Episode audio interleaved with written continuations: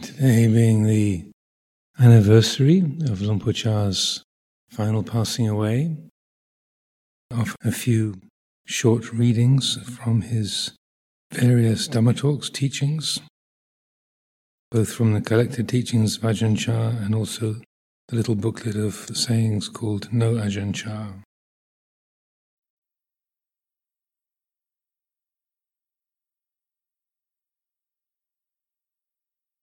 When we realize the Dhamma, wherever we sit, we know Dhamma. Wherever we are, we hear the Buddha's teaching. When we understand Dhamma, the Buddha is within our mind. The Dhamma is within our mind. And the practice leading to wisdom is within our own mind. Having the Buddha, the Dhamma, and the Sangha within our own mind means that whether our actions are good or bad, we know clearly for ourselves their true nature.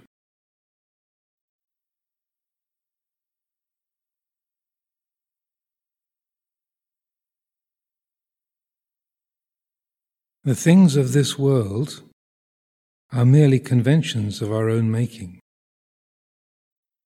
Having established them, we get lost in them and refuse to let go giving rise to clinging to personal views and opinions. This clinging never ends. It is samsara, flowing endlessly on. It has no completion. Now, if we know conventional reality, then we'll know liberation. If we clearly know liberation, then we'll know convention. This is to know the Dhamma. Here, there is completion.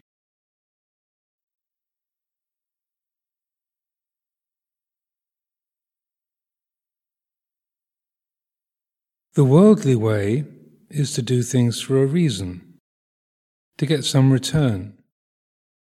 But in Buddhism, we do things without the idea of gaining anything. The world has to understand things in terms of cause and effect. But the Buddha teaches us to go above and beyond cause and effect. His wisdom was to go above cause, beyond effect, to go above birth and beyond death, to go above happiness and beyond suffering. Think about it. There's nowhere to stay. We people live in a home. To leave home and go where there is no home, we don't know how to do that. Because we've always lived with becoming, with clinging. If we can't cling, we don't know what to do. So, most people don't want to go to Nibbana. There's nothing there. Nothing at all. Look at the roof and the floor here. The upper extreme is the roof. That's an abiding. The lower extreme is the floor, and that's another abiding. But in the empty space between the floor and the roof, there's nowhere to stand. One could stand on the roof or stand on the floor, but not on that empty space. Where there is no abiding, that's where there's emptiness. And Nibbana is this emptiness. People hear this and they back up a bit. They don't want to go.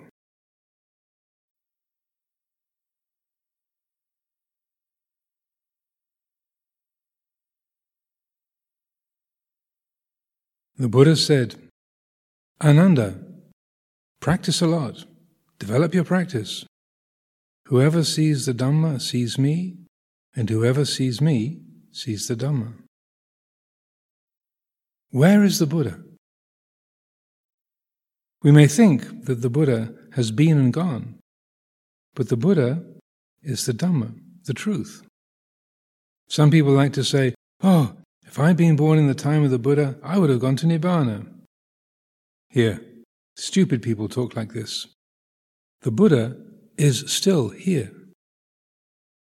The Buddha is truth. Regardless of whoever is born or dies, the truth is still here. The truth never departs from the world. It's there all the time. Whether a Buddha is born or not, whether someone knows it or not, the truth is still there. So, we shall get close to the Buddha. We shall come close within and find the Dhamma.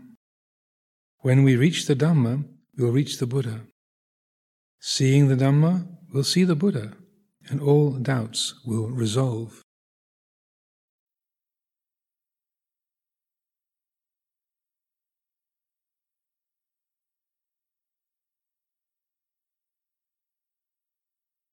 The practice of Dhamma is like this.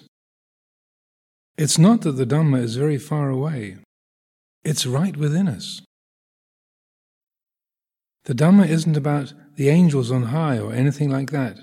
It's simply about us, about what we're doing right now. Observe yourself. Sometimes there's happiness, sometimes suffering, sometimes comfort, sometimes pain, sometimes love, sometimes hate. This is Dhamma. Do you see it? You should know this Dhamma. You have to read your experiences. You must know sensations before you can let them go. When you see that sensations are impermanent, you'll be untroubled by them. As soon as a sensation arises, just say to yourself, hmm, this is not a sure thing. When your mood changes, hmm, not sure. You can be at peace with these things, just like seeing the monkey and not being bothered by it. If you know the truth of sensations, that's knowing the Dhamma. You let go of sensations, seeing that invariably they are all uncertain. What we call uncertainty here is the Buddha. The Buddha is the Dhamma. The Dhamma is the characteristic of uncertainty. Whoever sees the uncertainty of things sees the unchanging reality of things.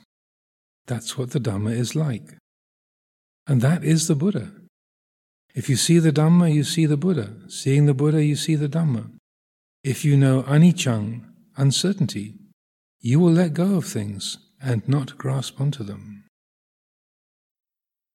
You say, Hey, don't break my glass. Can you prevent something that is breakable from breaking? If it doesn't break now, it'll break later on. If you don't break it, somebody else will. If someone else doesn't break it, one of the chickens will.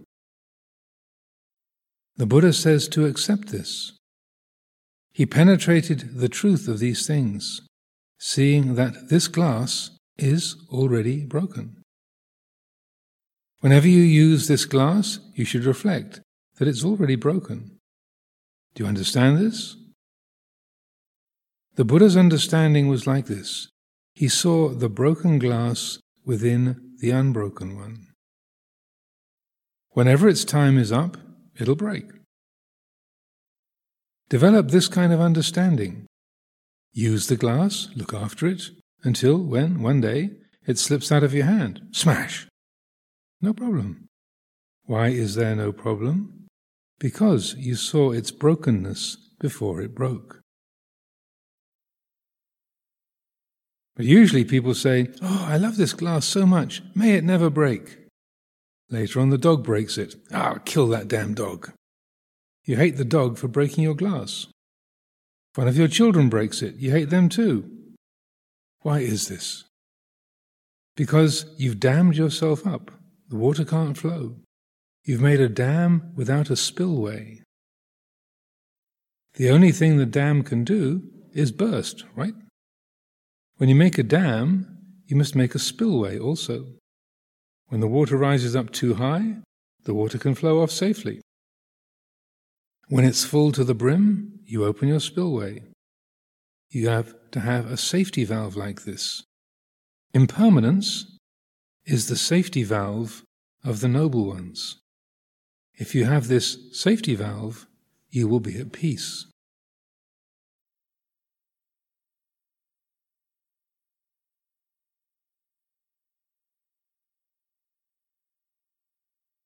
Where is the Buddha? The Buddha is in the Dhamma. Where is the Dhamma? The Dhamma is in the Buddha, right here, now. Where is the Sangha? The Sangha is in the Dhamma.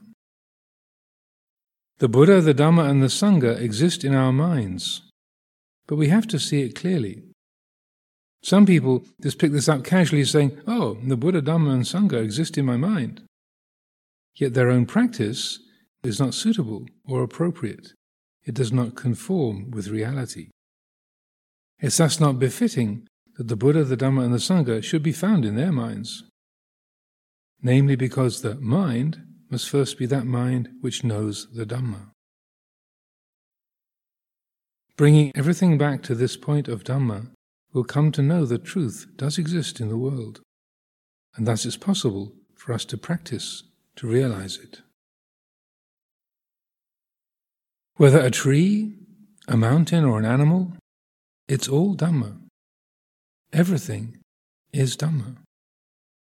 Where is this Dhamma? Speaking simply, that which is not Dhamma doesn't exist. Dhamma is nature.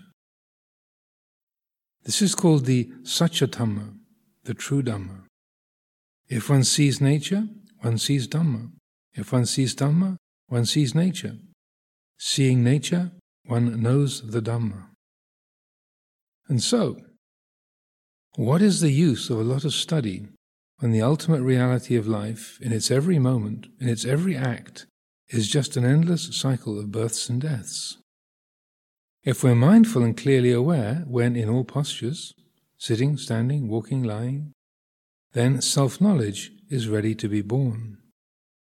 That is, knowing the truth of Dhamma already in existence right here and now.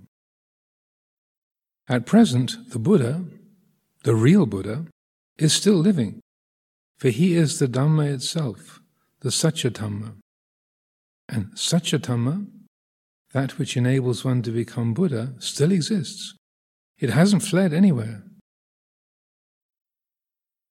The real Dhamma, the Buddha told Ananda, can only be realized through practice. Whoever sees the Buddha sees the Dhamma.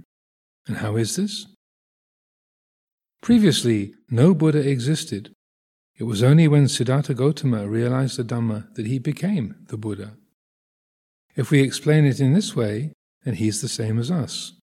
If we realize the Dhamma, then we will likewise be the Buddha. This is called the Buddha in mind, or Nama Dhamma. Likewise, if each and every person practices to attain this truth, then they too will change to be Buddha.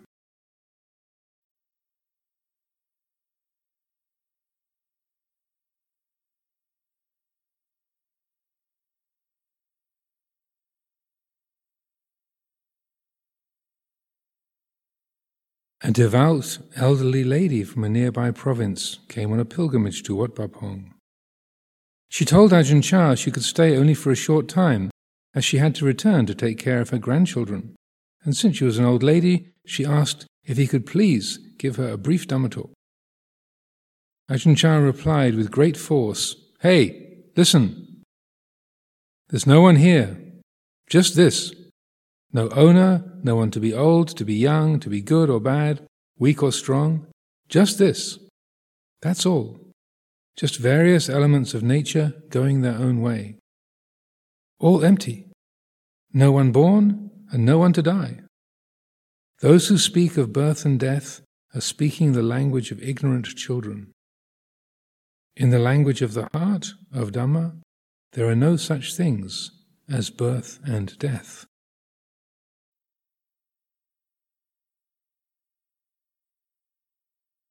Peace is within oneself to be found in the same place as agitation and suffering. It's not found in a forest or on a hilltop, nor is it given by a teacher. Where you experience suffering, you can also find freedom from suffering. trying to run away from suffering is actually running towards it. If you let go a little, you'll have a little peace. If you let go a lot, you'll have a lot of peace. If you let go completely, you will have complete peace.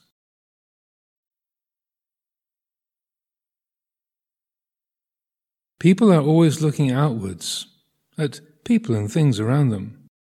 They look at this hall, for example, and they say, Oh, it's so big. Actually, it's not big at all. Whether or not it seems big depends on your perception of it. In fact, this hall is just the size it is, neither big nor small. But people run after their feelings all the time. They're so busy looking around and having opinions about what they see that they have no time to look at themselves.